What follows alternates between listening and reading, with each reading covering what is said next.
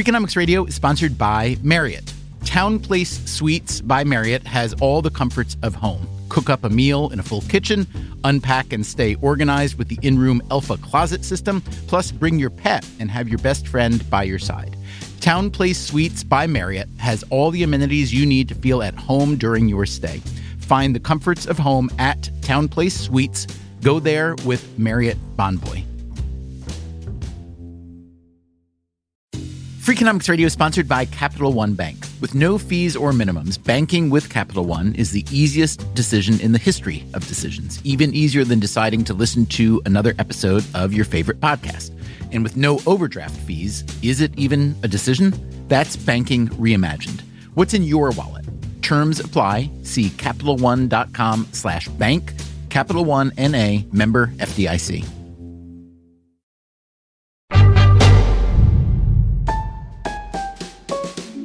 This is a story about what some people call piracy. These people with only dollar signs as their goal plundered something really wonderful. And where is this so called piracy happening? It's everywhere. It is possibly your kids' schools, could be your employer, could be the mortgage on your house, missile defense systems. It's everywhere.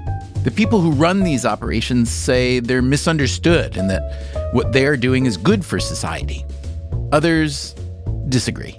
I suppose if I thought that it was good for society, I wouldn't have called the book Plunder. Today on Freakonomics Radio, the rise and rise of the private equity industry.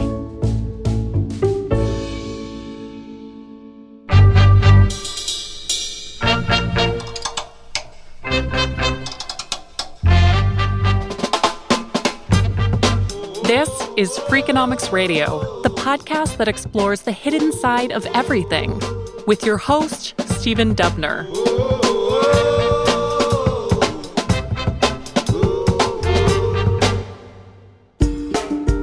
Okay, our first guest today has an interesting job. My name is Brendan Ballou, and I'm a special counsel at the Department of Justice. Ballou is a prosecutor in the antitrust division of the DOJ. A few years back, he noticed something. When companies propose to buy big companies, they have to file documents with the Department of Justice antitrust division and with the FTC. I was looking at those documents and I was seeing all these acquisitions that were coming in, and they were all companies that are being bought by institutions that I had never heard of, like Blackstone, Carlyle, KKR, Apollo. I'd never heard of these. And so I started looking into it and started to learn about the idea of private equity. And suddenly I realized that they were buying up everything. And that got me interested in the idea of this book project, which I started putting together in quarantine. Ballou's book project has since become an actual book, which he makes clear does not represent the views of his employer. The book is called Plunder Private Equity's Plan to Pillage America.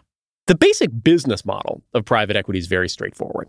Private equity firms take a little bit of their own money, some of investors' money, and a whole lot of borrowed money to buy up companies. They then try to make financial or operational improvements and then flip the company, hopefully for a profit, a few years later. So, we've been doing occasional episodes on this show about private equity over the last several years, often the downsides, not exclusively. We recently ran a two part series on how private equity firms have been buying up veterinary and other pet care facilities. Now, I have several friends and acquaintances who work in private equity, and they complain to me that I've been alarmist and that the negative associations with private equity are overstated. Of course, it's in their interest to say that. But when I listened to their explanations, these are nice, pro social, well educated people who don't beat their children or anything like that. I thought, well, maybe they're right. Maybe I am becoming a little bit hyper about it or paranoid or panicked.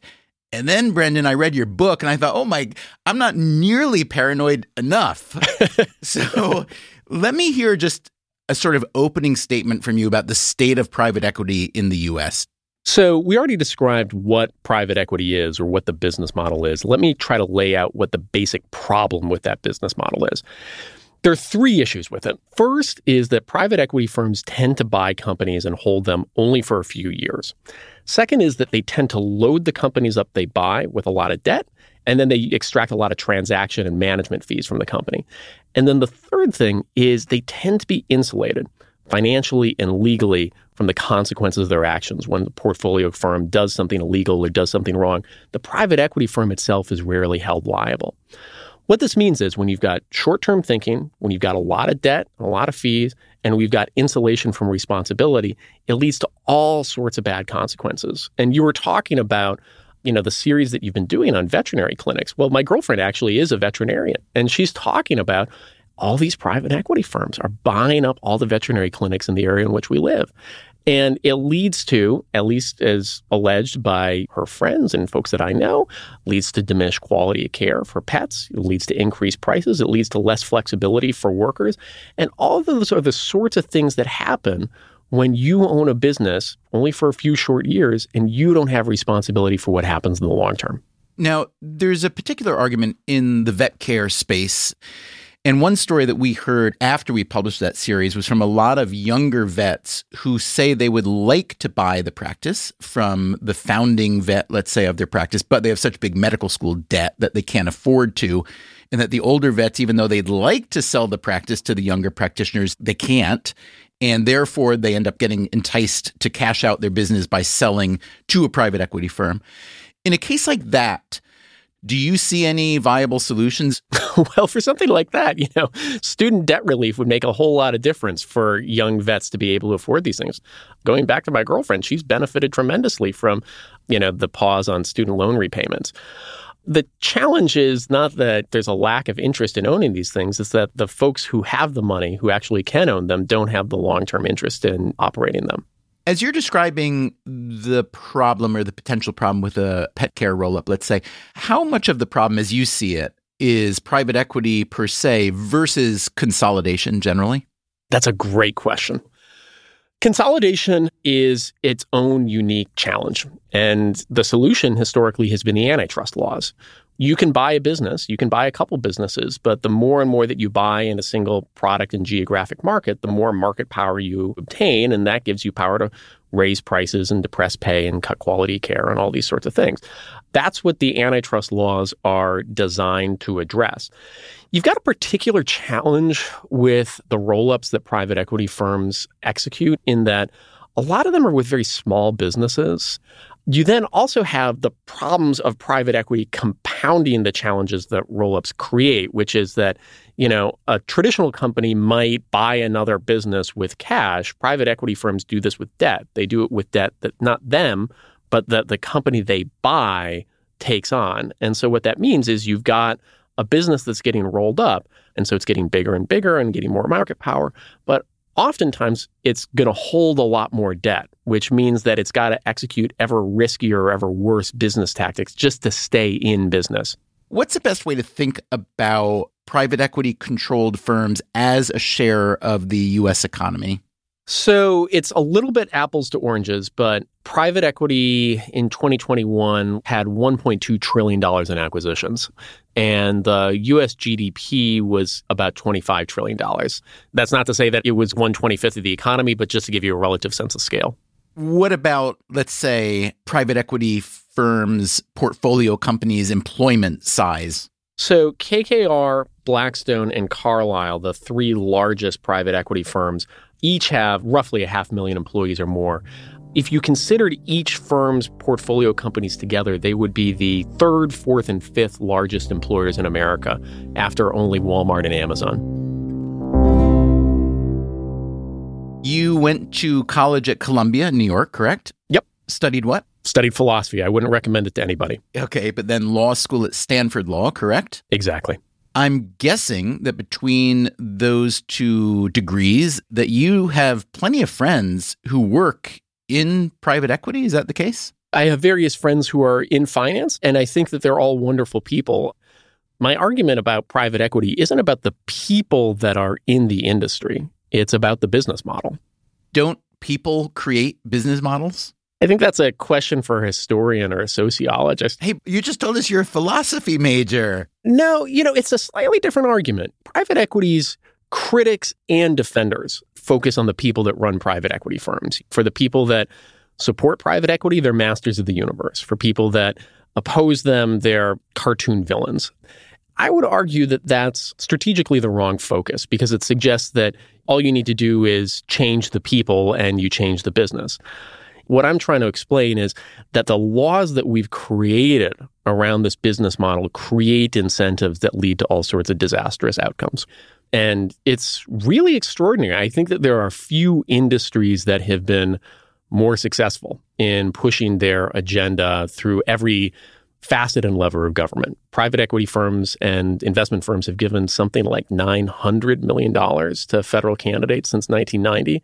One of the things that I think people don't necessarily recognize, or maybe they're inured to, is the extraordinary extent to which private equity firms have been able to bring in the brightest lights of government into the industry. We're talking about secretaries of state, treasury, defense, a CIA director, several generals, former SEC chairs, SEC chairman, speakers of the House, two speakers of the House so far.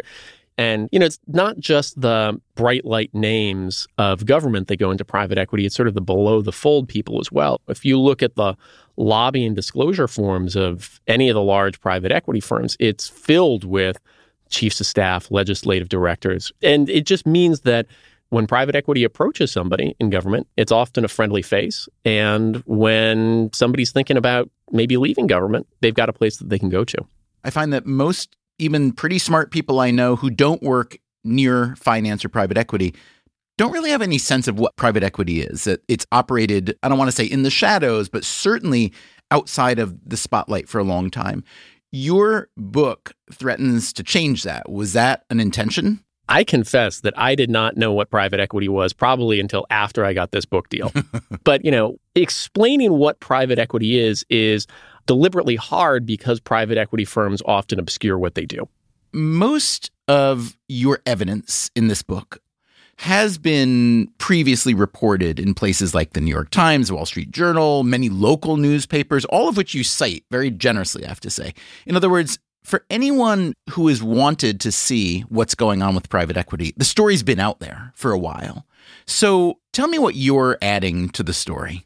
The challenge that we've got is that these stories tend to be specific to an industry. So you hear about what private equity is doing in veterinary clinics. You hear about what they're doing in nursing homes. You hear about what they're doing in prison services or single family homes.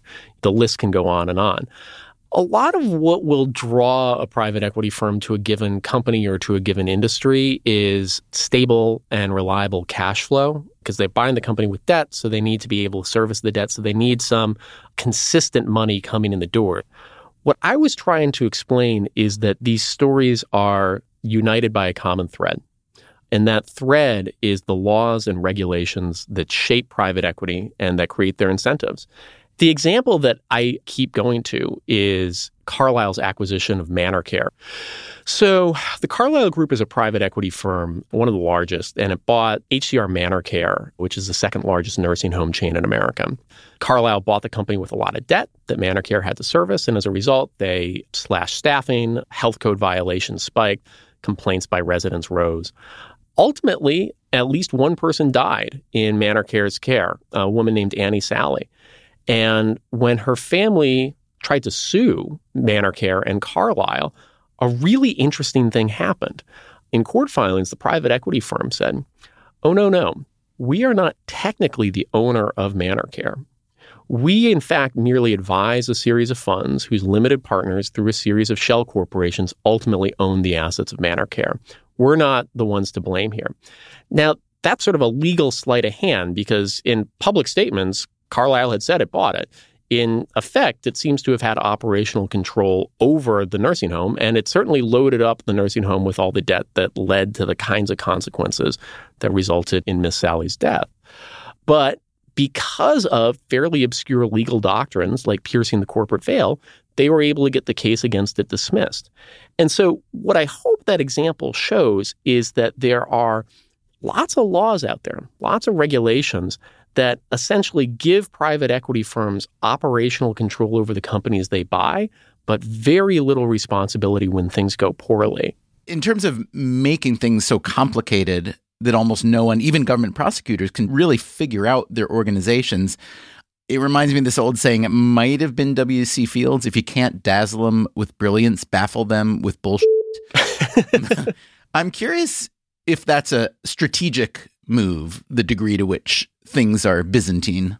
One of the private equity industry's great accomplishments is they've made their work seem so normal and so boring. I honestly think part of it's aesthetic, you know, that the folks that run private equity firms wear nice suits. They, you know, have tortoiseshell glasses. They went to a lot of great schools and all these sorts of things. I think that there's something about the private equity industry in that it's managed to present itself as so boring in a lot of ways or so opaque that it's been more successful even than other financial firms. If you compare this to investment banks, which are highly regulated either as banks or bank holding companies, which is not to say that those companies have not been successful sort of in a lobbying effort.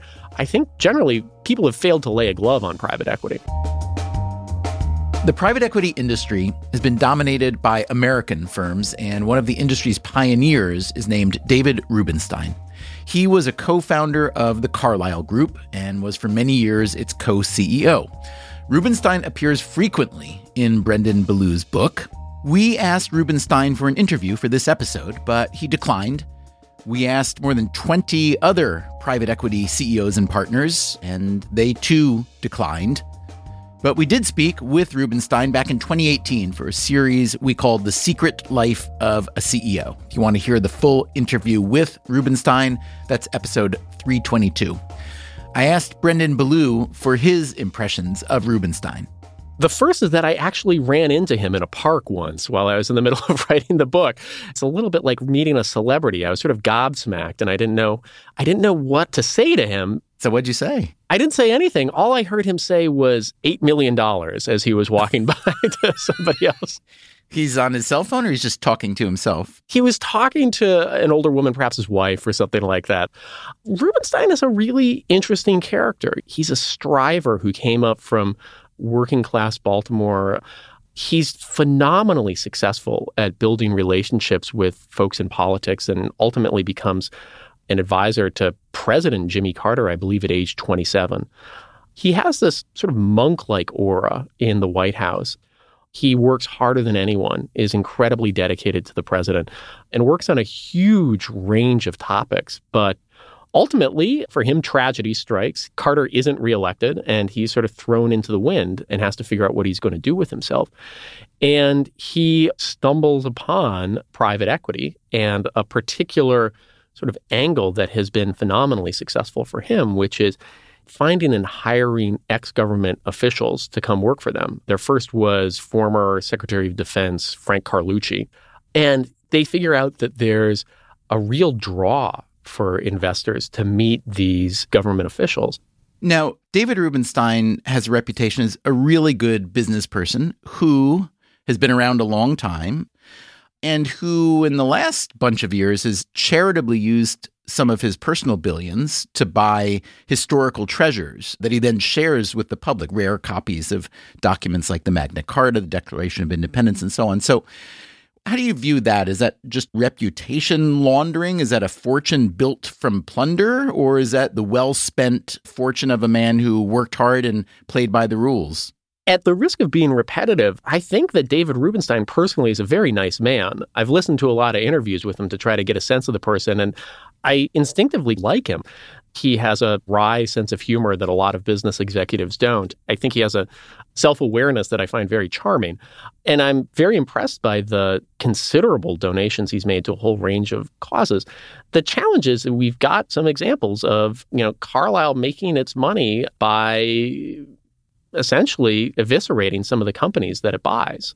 Yeah, I wanted to ask you about the Plaza del Rey mobile home park in California that was a Carlyle investment. Can you give me that story quickly? So this is an area where private equity firms have been getting increasingly active is mobile homes. Carlyle bought the Plaza del Rey mobile home park in the Bay Area outside of San Jose and the park was something of a pocket of affordability in an otherwise unaffordable area of the country. Now, the really important thing about the mobile home business model is mobile homes generally are not, in fact, mobile. They're sealed to the ground, often with concrete. And they're often the only source of wealth for the person that lives in them. So, what'll happen is a person will buy a mobile home, either with cash or with a mortgage, and then they'll pay a, a lot fee for the park in which it's sitting. Now, after Carlyle bought up Plaza del Rey, it dramatically hiked the lot fees to a level that was completely unaffordable for a lot of the residents. This had two effects for the residents. One, it increased how much that they had to pay every month to the owner and ultimately to Carlyle. At the same time, it eviscerated the equity that they had built up in their homes because it meant that other people wouldn't be able to buy those homes. And it meant that they were taking not only the residents' income, but their wealth. As Ballou writes in Plunder, this led the residents of Plaza del Rey to ask their city council to impose rent controls. And if you read the reporting on this and talk to the folks that were involved in this, there's a really sort of tragic sense in which they're completely outgunned. Carlyle's bringing in executives to these city council meetings, explaining their positions. Meanwhile, the residents are collecting cans to try to afford a lawyer. There's a quote, I think, in the LA Times that they finally collected enough cans to have a third hour with a lawyer. This ultimately proved to be, at least according to public reporting, extremely profitable for Carlyle, which was able to sell the park for a significant profit to another investor just a few years later. After the break, what happened when one of New York's most beloved, most distinctive grocery stores got the private equity treatment? This is Freakonomics Radio. I'm Stephen Dubner. We will be right back.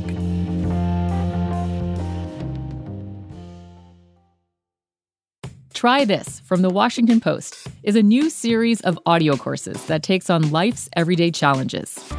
I'm Christina Quinn, and I'll help you find real guidance with practical, easy enough approaches that won't feel like the advice you hear everywhere else. Each audio course will have anywhere from two to five classes on things like how to get better sleep, how to get the most out of your relationships, and even how to get out of your own way. Find Try This from the Washington Post wherever you listen.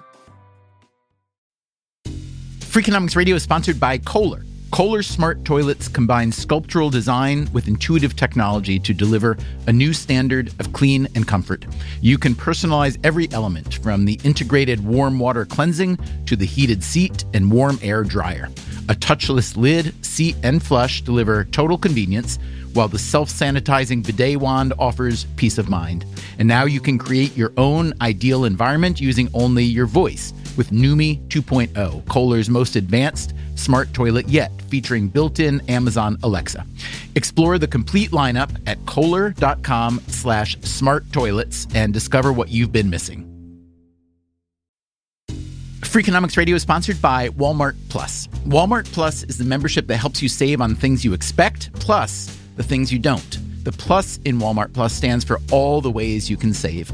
Walmart Plus's suite of benefits can be used every day to help members save time and money. Members save on free delivery, free shipping, gas discounts, plus so much more. With Walmart Plus, members save on this plus so much more. Start a free 30-day trial at www.walmartplus.com.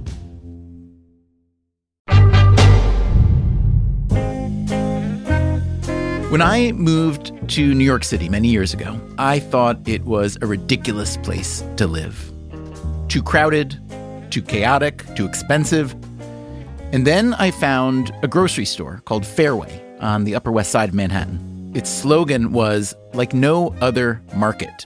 Fairway was also crowded and chaotic, but not very expensive, and it was wonderful. At least if you like food, which I did and do.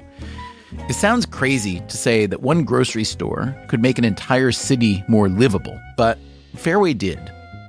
It was a dizzying, gorgeous cornucopia of like all these things, some of which you'd recognize, some of which you'd have absolutely no clue what you were looking at, like a million kinds of apples that I had never heard of before.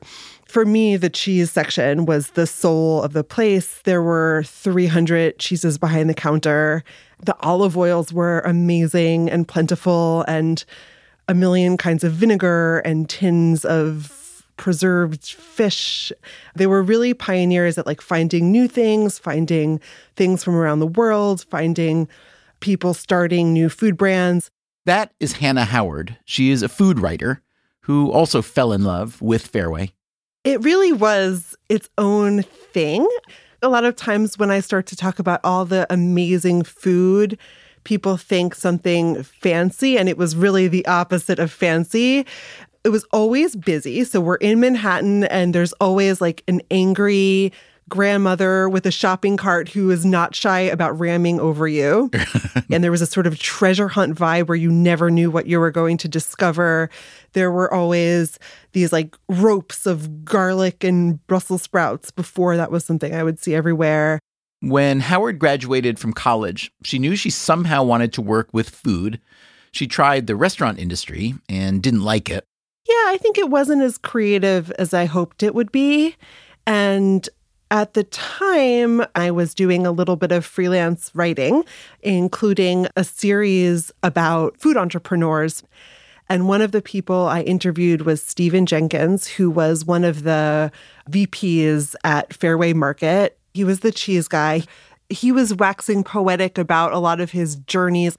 You know, when you probably were visiting Fairway, it was newer to have some of these cheeses, European cheeses, Goudas, and the fresh mozzarella. And he was discovering them and smuggling them in his suitcase. And I just asked him, I was like, hey, are you guys hiring? This was in 2011. Howard did get hired by Fairway, and she started out at the cheese counter. And my timing was great because they were growing at this point. They had just been purchased by the private equity firm Sterling. It was actually a few years earlier that Sterling Investment Partners, based in Westport, Connecticut, had made a big investment in Fairway. By then, Fairway had already added a few locations beyond the original one, and the goal was to become a big chain. We were growing so fast and so short staffed. So it was kind of like an all hands on deck all the time situation.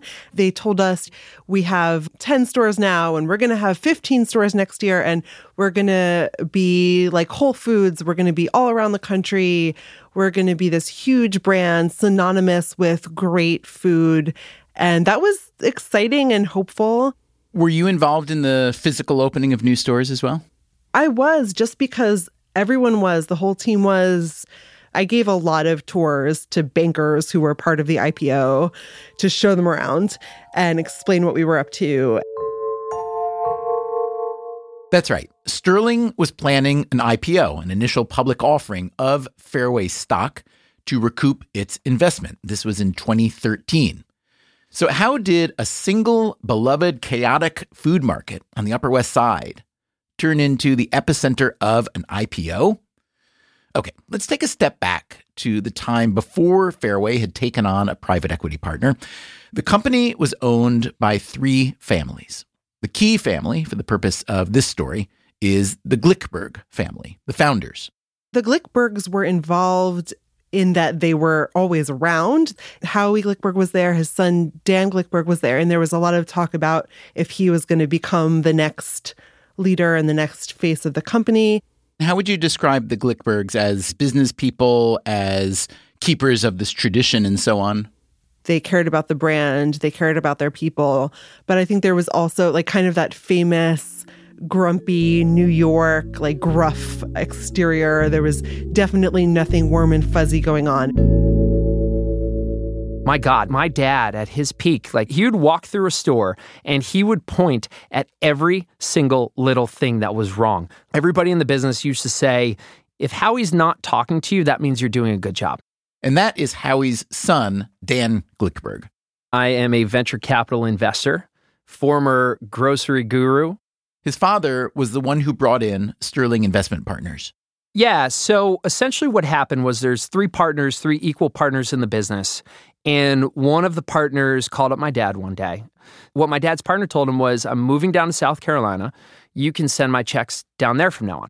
The partner wanted not only to retire, but to cash out of the business. My dad was always pretty risk averse, and he was definitely debt averse. So there was no way he was going to go to a bank and take out a loan to buy out his partner. So that's when they started having the discussions with private equity. And that's how Sterling Investment Partners, in a deal valued at $150 million, wound up with an 80% stake in Fairway. The Glickbergs, who still owned around 10%, were running the day to day, but the day to day became much more complicated as they began opening new stores. Sterling absolutely were not grocery operating experts. And the one thing I would say is that if you're going to get into a brick and mortar retail business like grocery that has extremely slim margins, you better have some experience or you better be able to go into your phone book and find some people that have a lot of experience. Sterling followed the standard private equity playbook and had Fairway take on even more debt beyond the debt from Sterling's initial investment in order to fund the expansion. I think when they went public, they had $200 million in debt, maybe more than $200 million in debt. The IPO was successful, especially for Sterling. They received nearly half of the new money. Howie Glickberg also got a big check, and Dan Glickberg made some money too. But Dan Glickberg decided to leave Fairway just before the IPO. He thought they were headed for trouble. One piece of evidence Fairway had negative same store sales. So, negative same store sales are when your sales this year are lower than when they were the previous year. We were burning a ton of capital we were probably still spending too much building out each individual store. And, you know, all of those different pieces really brought us to bankruptcy because there was no way that we were ever going to be able to position the business in a way to stabilize it and then grow sales in order to pay off that debt. Fairway declared bankruptcy in 2016. By then, there were 15 stores. Sterling wound down its investment while Fairway kept operating under new ownership. But in 2020, it declared bankruptcy again. Fairway Market is now owned by Village Supermarket. There are four stores left.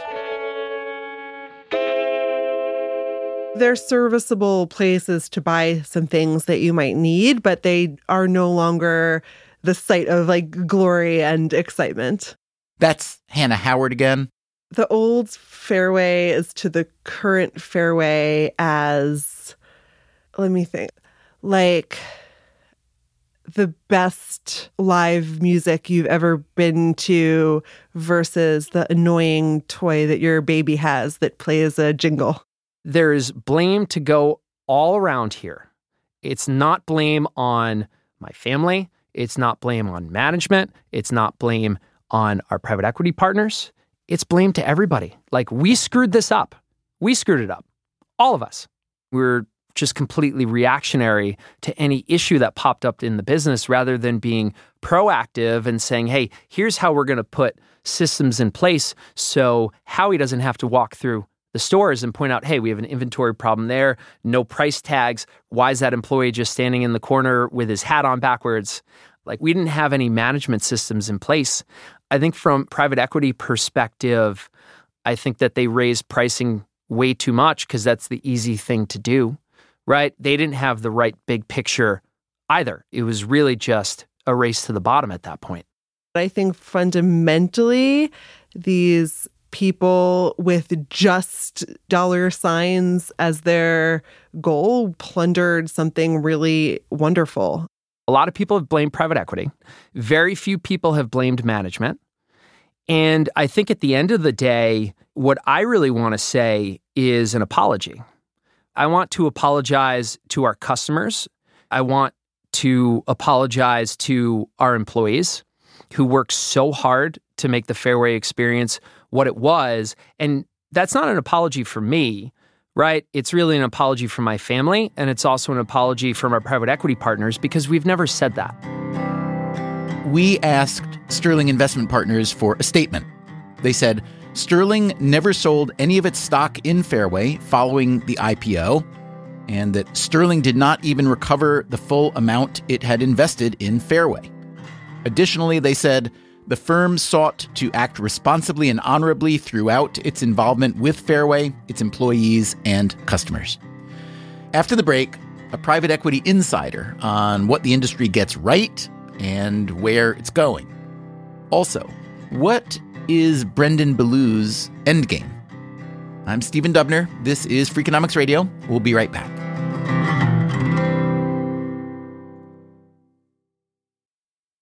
Are you looking for ways to be happier, healthier, more productive, and more creative?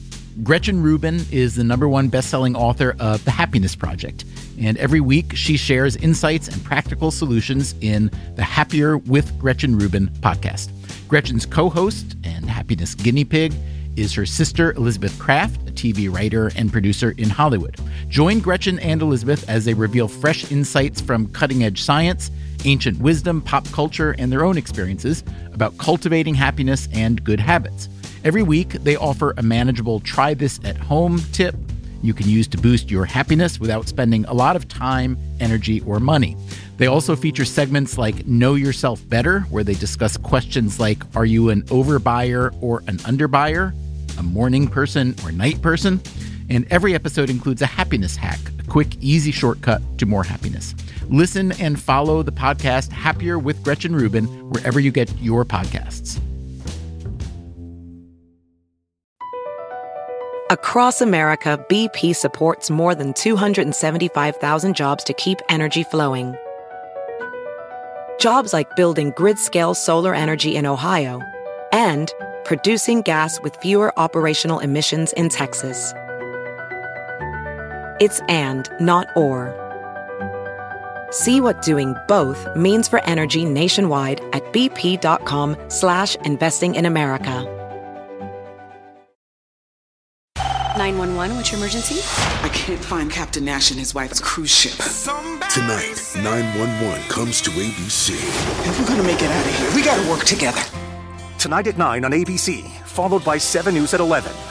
She was hired to fix DC's 911 problems. It was the worst I'd ever seen. But instead says she was fired for exposing the failures. The blame belongs in leadership. Now the I team digs into what fueled the mayor's decision. Tonight on 7 News at 5.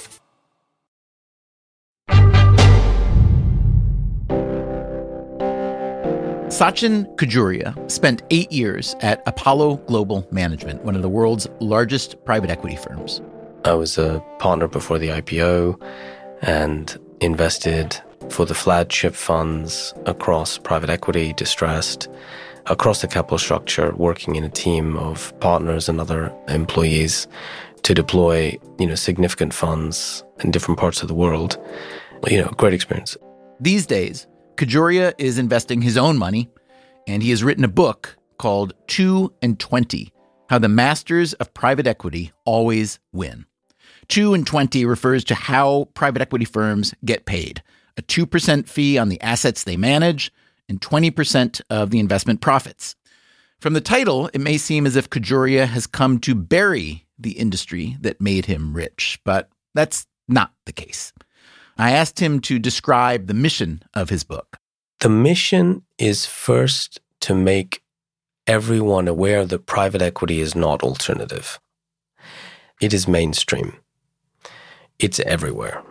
It is possibly your kids' schools might be owned by private equity, could be your employer, could be the mortgage on your house, could be the road that you drive on, could be the real estate you live in pet care, your dating app. If you like the movie Top Gun, you know, one of the fighter jet schools is owned by private equity. This is a $12 trillion industry today. And I think going forward in the 2030s, this could be a 20 trillion plus industry. That's assets under management that's unlevered. Add a little bit of leverage, and you're talking tens of trillions of purchasing power people are going to have soon the choice about whether to invest in private equity and retail. Retail, meaning the way regular people invest, maybe buying a mutual fund through their brokerage account or 401k. Most of the money that flows to private equity firms today comes from professionals and institutions like sovereign wealth funds, pension funds, university endowments. Retail investors typically aren't allowed to invest in private equity although the industry has been leaning on regulators to change those rules. Such a change would align nicely with Khajuria's mission. Everyone should be better educated about this because it's coming. if it's not already at your door. You know about Apple, you know about Microsoft, Amazon, Tesla, consumer electronics, and so on. You know, you know all about that. You don't really know enough, probably as an individual, about Blackstone, Carlyle, KKR. These are the giants of the industry. And you should. For a lot of people, it's still a very opaque industry. And when you have opacity or a lack of transparency or a perceived lack of transparency, you have a lot of worry about what's really happening behind the curtain. Khajuria's main argument is that private equity firms are simply very good at making a lot of money. Why? One key, he says, is a mastery of complexity. If you think about most of our modern lives, we're looking for simplification. Is there an app for this? I want the book that gives me five principles on how to run my life. It's actually the opposite in private investment. It's like, well, hang on a minute. What are people running from? What's just too hard? And hard can be defined in lots of ways. This business is a good business, but it tripped up. The management messed it up. Oh my God, is it going to die? Oh, so much work. I don't know. Or this is a disruptive industry. Yeah, but is it just a fad? You know, is crypto coming? Is it going? Is it real? So much work. The world is melting down. There's a financial crisis. Oh my God, this guy wants to buy an insurance company. What? But didn't an insurance company just go bust? I don't know what. So much work. In that lies value. Complexity is a source of value with private investing. So there's been quite a bit of academic research about the downstream effects of private equity investing, much of it negative. On the employee side, there's research about wages, work conditions, about longevity once a private equity firm takes over a company.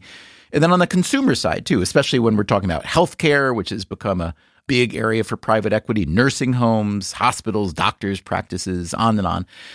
Many of the outcomes there have also been argued to be significantly negative. I would think that's a major concern for anyone, even if they are just a retiree looking for an investment. But I didn't read about any of that in your book. Why not? So it was important in all the cases we looked at for them to be, you know, pretty much personal examples. And, you know, happily, I wasn't involved in any of the ones that you mentioned that had those downstream ill effects. If you look on Bloomberg, if you look on the business press, you'll find lots of articles about large public companies doing things in a way that they shouldn't, whether it's Amazon with wages or it's, you know, this hospital with this, that, the other. You see lots. I think it's very important not to confuse the style of investing with, you know, corporate behavior. Is there something intrinsic about private markets investing that does all these bad things? No. Is there something intrinsic about private investing that is vastly superior in all circumstances to public investing? No, of course not.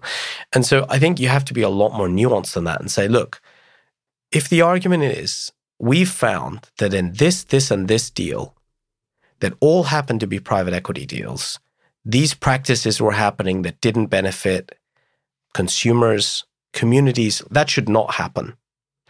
But it should not happen not as a function of being a private equity investment, one hopes, but more as a matter of corporate life. In the same way that whether you look at Enron or whether you look at AIG or whether you look at Lehman Brothers, none of these things are private equity.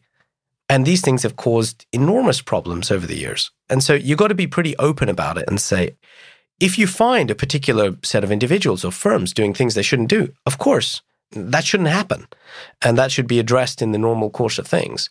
But I don't think it's the industry overall. I've never been in a meeting where somebody said, well, let's do that. It's good for us, but it's bad for somebody else. No way. Sachin Khajuria makes a good argument here that plenty of firms misbehave and fail and crumble without private equity investments. Brendan Ballou, the Department of Justice lawyer and author of Plunder, is not particularly sympathetic to this argument. There was a really interesting instance where a private equity firm bought up a restaurant chain, pushed it into bankruptcy, and ultimately was able to push off the pension obligations of the employees and retirees onto a quasi government agency. And when asked about this tactic, the co founder of the private equity firm said simply, We don't make the rules. You write that roughly one in five large companies acquired through leveraged buyouts go bankrupt in a decade. This is vastly more than the roughly 2% of comparable companies not acquired by private equity firms that do. Can you explain why that happens so often? The advocates of the private equity industry would say that this is essentially inevitable, that private equity firms buy up risky businesses with the hope of radically transforming them. So it's only natural that a higher percentage of these businesses fail. Maybe, but a lot of private equity acquisitions happen with a lot of debt. And then on top of that, the private equity firms manage to extract fees from the company that they own. So, management fees every quarter or every year for the privilege of being owned by the private equity firm, dividend recapitalizations, which is the company essentially borrowing money to pay the private equity firm and its investors. There's also the magic of the sale leaseback, yes? Yeah. If you live in the Midwest, you might have been familiar with Shopko, which was sort of a Walmart competitor. Sun Capital, a private equity firm, bought up Shopko and then required Shopko to sell all of its physical stores and then lease the stores back in perpetuity. Now, you can see how that would make a lot of sense if you're a short term investor. You get an initial pop of the sale, but it's tough for the long term investor because it used to have assets that it could rely on. Now it's saddled with these long term lease obligations that it's going to have to pay. If I asked you to write a brief critique of your own book, what would that be? Private equity has resulted in thousands of successful deals for hundreds of fabulously successful companies, and Ballou fails to acknowledge or explain that success.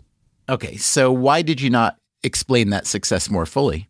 My point is not that every private equity deal is a failure, not even the majority. The problem is that we've got a business model whose incentives drive extreme and ultimately bad outcomes. Hopefully, this is a bit of a blueprint. There's a tremendous amount of expertise within the federal government on a whole range of issues. Private equity is just one of them. So I'm hoping that this is a little bit of a blueprint for how we can get people who are really knowledgeable in government to talk publicly about these issues. In other words, Ballou is looking for Washington to regulate private equity much more aggressively.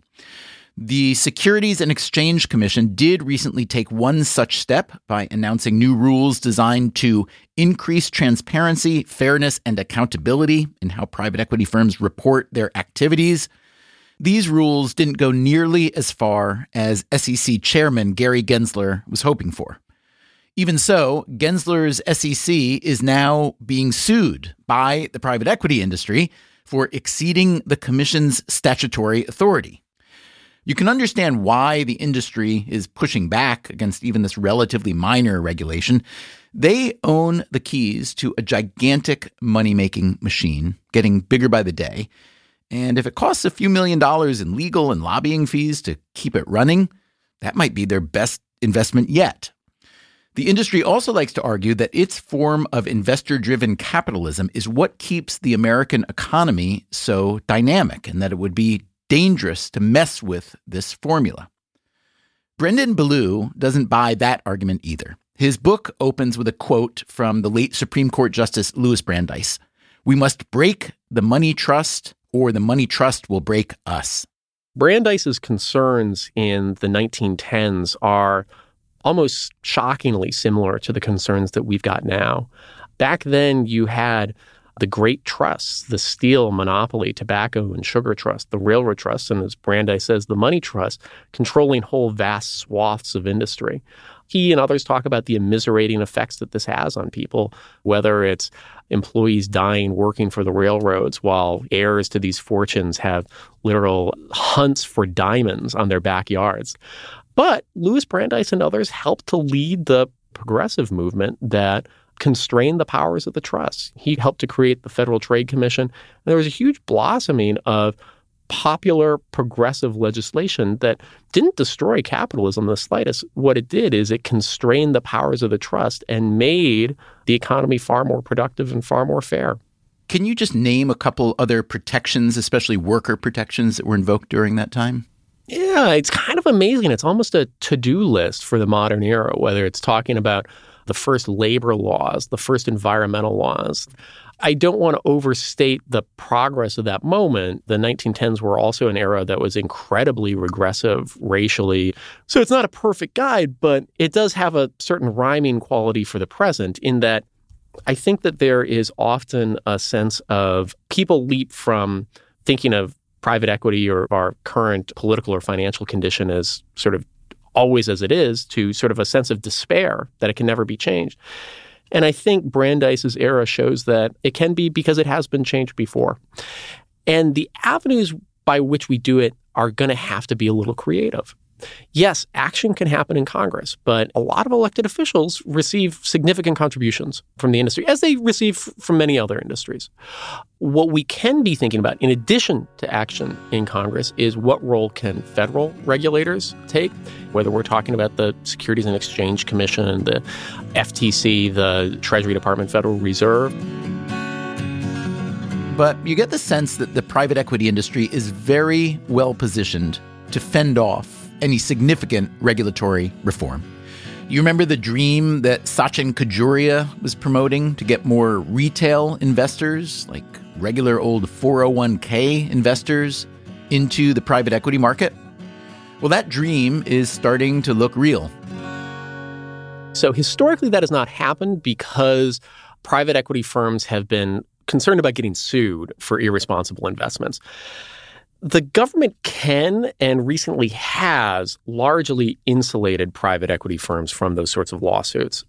In 2020, the last administration issued a letter from the Department of Labor, supported by the Securities and Exchange Commission, that essentially said with some caveats, if you are a 401k fund manager, it's okay for you to invest in private equity and you cannot successfully be sued for that.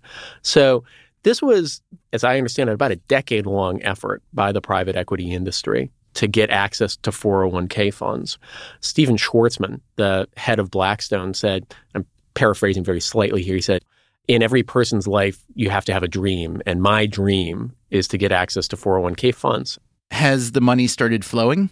As I understand, it hasn't happened yet, but they are working very hard on it.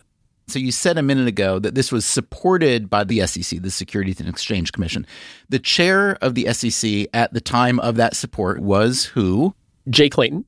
Right. And Jay Clayton now is the non-executive chairman of Apollo Global Management, which is one of the leading private equity firms. So, what do you expect the average person to think when they hear about that kind of daisy chain? Clayton, it's I think he has a genuine belief that private equity firms have higher rates of return than ordinary investments, stocks and bonds and so forth. And therefore, it's good for the average investor to have access to that. That's the theory, right? Exactly. And in reality, what's your view? Is this move more advantageous to the private equity industry on average than it is to the average investor? It's certainly the case that private equity firms can often benefit in a way that their own investors don't. I don't think that it's nefarious intent, but it is clear that private equity firms have just been extraordinarily successful in getting their way on these sorts of obscure regulatory issues. If I could just ask you to say, like, is private equity on balance good or bad for the operation of our society. How would you start to think about describing that? I suppose if I thought that it was good for society, I wouldn't have called the book Plunder. Sorry, I forgot to take my anti obvious pills this morning. that, again, was Brendan Ballou, and his book is called Plunder Private Equity's Plan to Pillage America. Thanks to him, as well as to Sachin Khajuria, whose book is called 2 and 20 How the Masters of Private Equity Always Win. Thanks also to Hannah Howard and Dan Glickberg for telling us the Fairway story. I would love to hear your thoughts on the private equity industry. Our email is radio at freakonomics.com. Coming up next time on the show, an inside look at another industry, but this one has not been keeping up with the times. We need to rethink what we are doing everywhere because it is not working. The construction industry has a big problem. It's more expensive for everybody who lives in a house, drives over a bridge, every company that builds a factory, every school board that builds a school. How the construction industry lost its mojo and how it might get it back. That's next time on the show.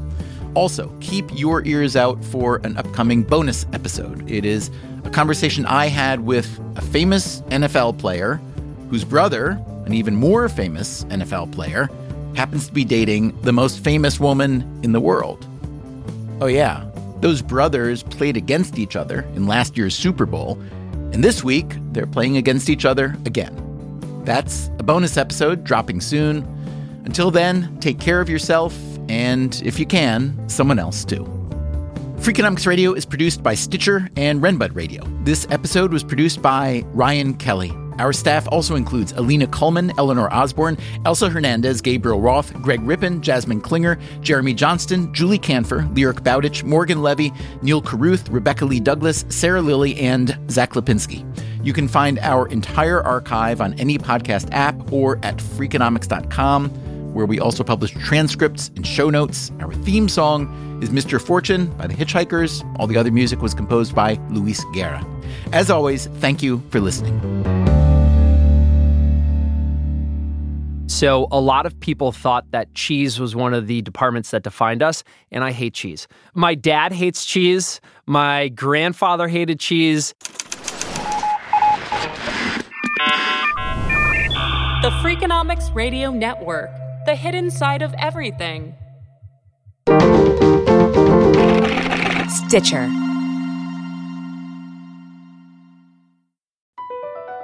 BP added more than $70 billion to the U.S. economy in 2022. Investments like acquiring America's largest biogas producer, Archaea Energy, and starting up new infrastructure in the Gulf of Mexico. It's and, not or. See what doing both means for energy nationwide at bp.com slash investing in America.